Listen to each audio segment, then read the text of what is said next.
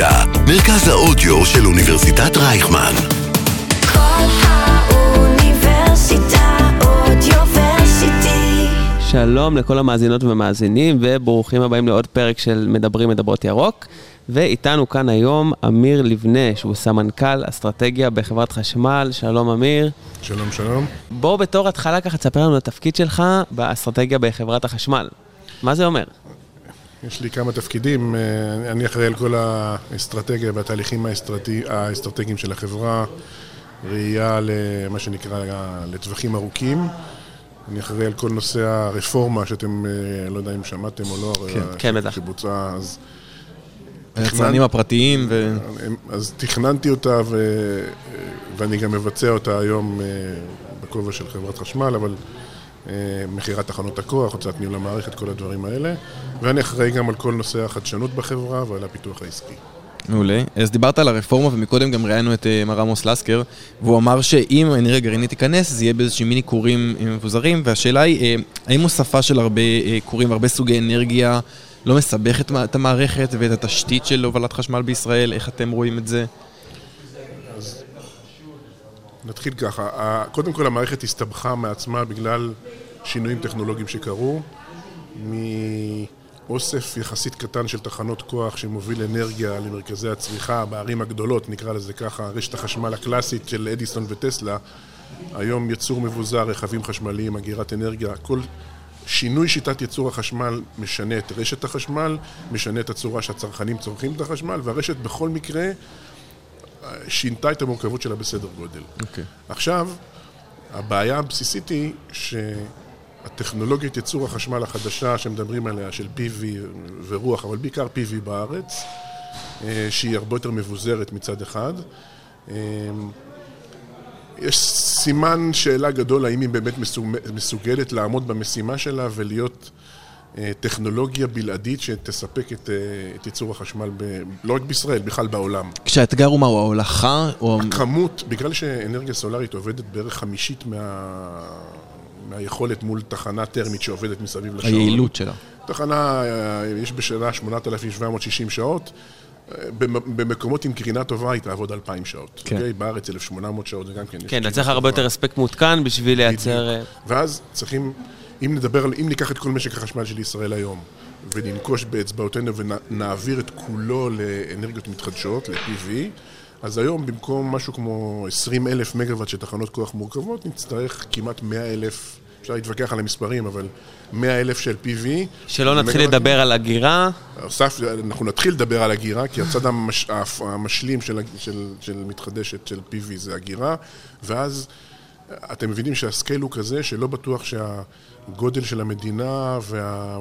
אה, שלא לדבר על מורכבויות אחרות שקשורות לטכנולוגיה הזאת, זה מוביל למסקנה שחייבים טכנולוגיות בסיס שייצרו חלק מהכיוון של PV הוא נכון, רק צריך, צריך להיות טכנולוגיה משלימה, ואז גרעין, אגב מימן, שלא מדברים עליו אה, היום בכנס, אבל הוא גם כן טכנולוגיה מאוד חשובה, ואולי בעתיד גם נושא של היתוך.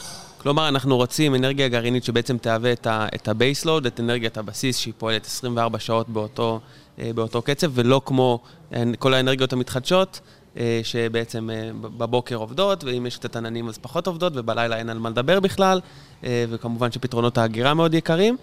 אה, עוד משהו שרצינו לשאול, אם אנחנו באמת הולכים, אה, לפי מה שהבנו, יש שני תרחישים של אנרגיה גרעינית. תרחיש אחד זה של מיני כורים, כמו שעומר דיבר, שיהיו באמת יותר קרובים אה, למרכזי המטרופולינים, שיוכלו אה, לתת חשמל אזורי, או בעצם תחנת כוח גרעינית גדולה, שכנראה תהיה בדרום הארץ. אה, אנחנו יודעים שכבר היום אה, יש אה, קושי בהולכה של החשמל מדרום הארץ, בגלל שרוב הצריכה היא במרכז. האם זה הולך להשתנות בשנים הקרובות, ואיך זה יעבוד בכלל אם תהיה שם באמת תחנת כוח גרעינית בסקייל ענק, כמו ש...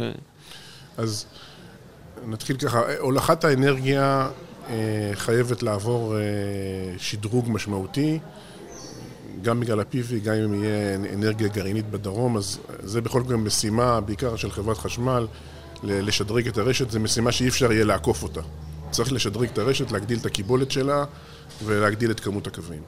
אה, זה דבר אחד, אבל הנושא של אנרגיה גרעינית, גם תחנה אחת שמתוכננת בדרום כרגע ברמה של תוסיף 1,500-1,600 מגוואט. אם מסתכלים על עשרות שנים קדימה זה לא scale מספיק. ולכן כנראה שהפתרון של כורים מודולריים שאמורים להיות הרבה יותר בטוחים, וכתוצאה מזה אפשר לקרב אותם הרבה יותר למקומות יישוב, כי ללכת לדרום הנגב בשביל לתקוע תחנה גרעינית, אז אוקיי, אז נעשה אחת כזאת, נעשה שתיים כאלה. אם מסתכלים אסטרטגית, שזה מה שהתפקיד שלי לחשוב על איך מספקים אנרגיה למדינה, גם ב-2040 וב-2050, כנראה שהפתרון המודולרי הוא הרבה יותר אה, פרקטי אה, משיקולי הבטיחות.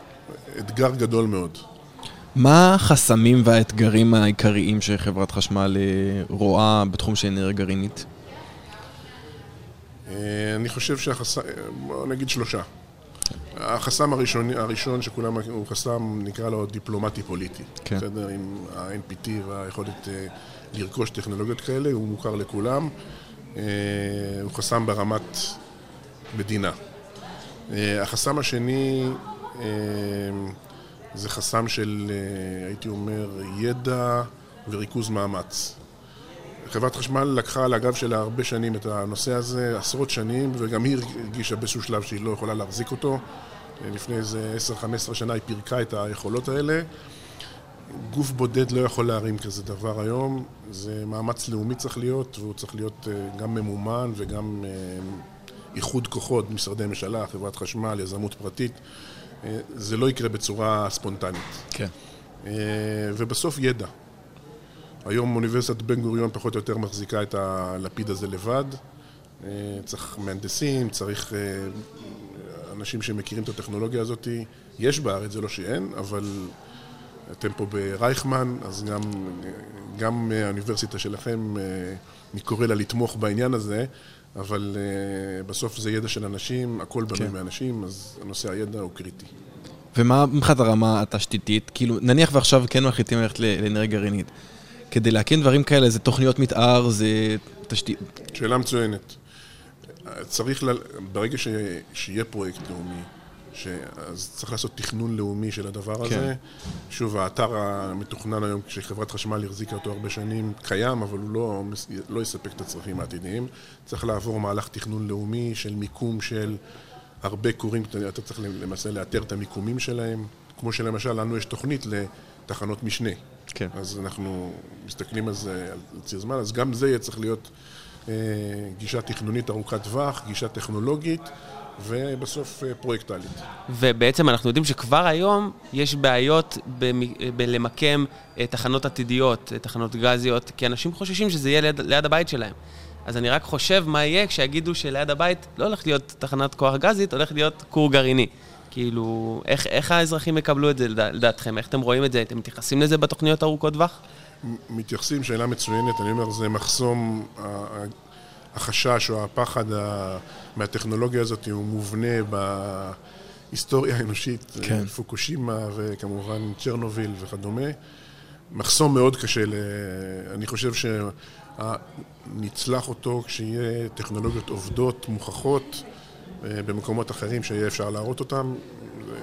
עם הגודל של ישראל, לכן משימה קשה מאוד, כן. כרגע הכורים שמתוכננים, בוא נגיד המיני כורים, הם קיימים באיזשהו מקום בעולם? משהו דומה לזה?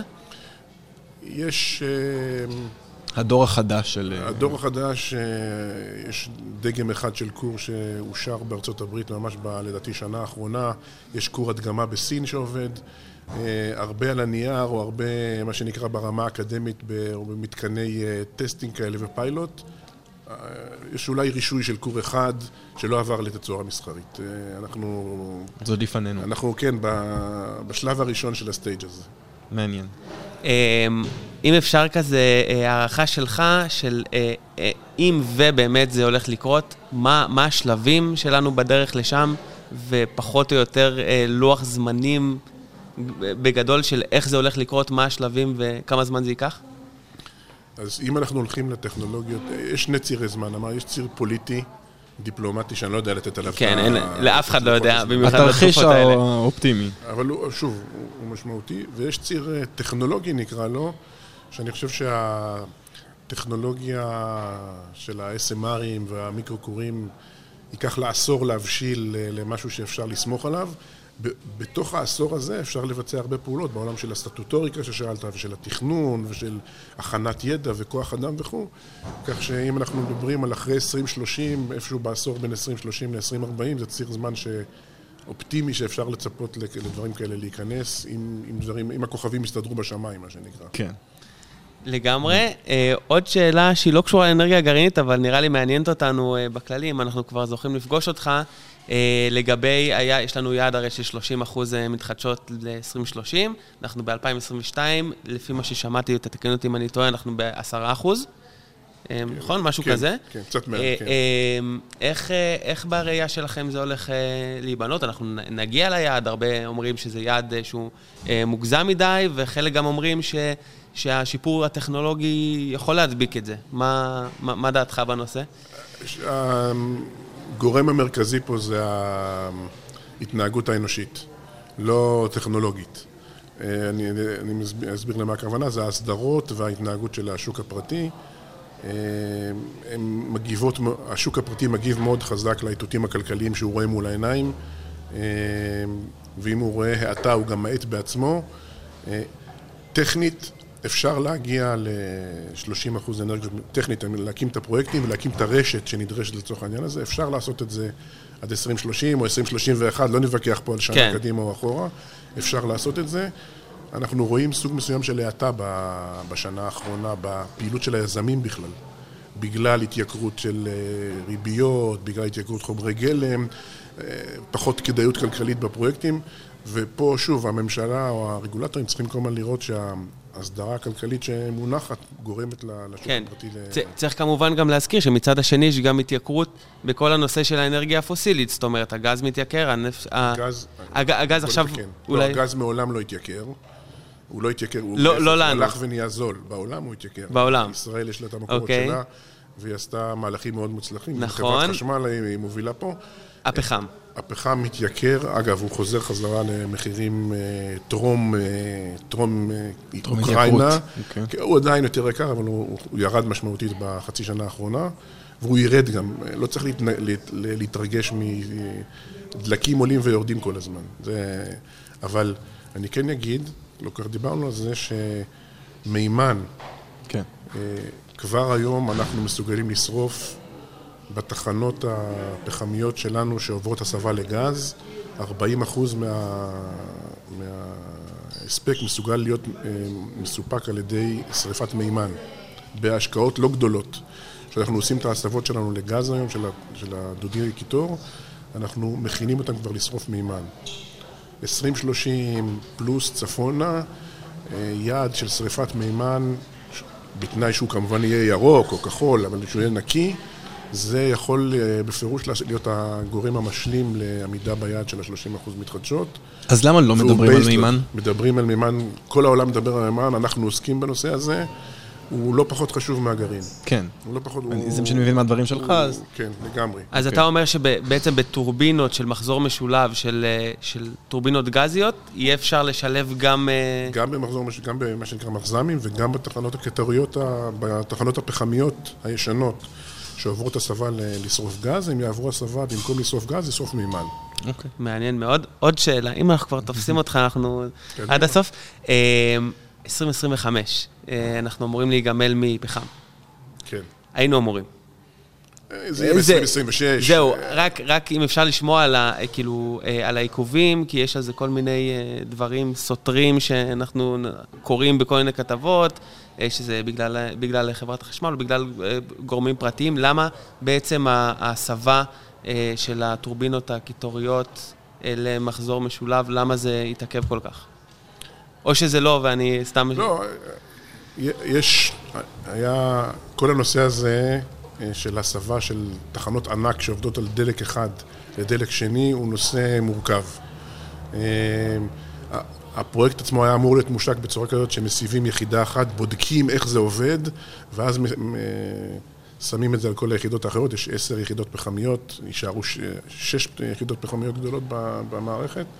אה, והיחידה הראשונה, עם כל, אה, נקרא לזה, ניסיון, מחלות הילדות של הפרויקט הזה, היא למעשה הראשונה, והיא מתעכבת בסדר גודל של, אה, אני יודע, חצי שנה, תשעה חודשים. על סקלות שכאלה פרויקטים זה לא הרבה, זה פשוט היה... ישב בתוך השיח בגלל התייקרות מחירי החשמל. Mm, כן, כן. אז ברמה הפרויקטלית זה אירוע, אה, בפרויקטים כאלה מורכבים, שהם גם... שקורה. הם יכולים לקרות, כן. כן, בסדר גמור. אמיר לבנה, היה מאוד מאוד מעניין. תודה רבה. תודה רבה תודה לך. לכם. מדברות ירוק, הפודקאסט שמגלה את האמת בסביבה.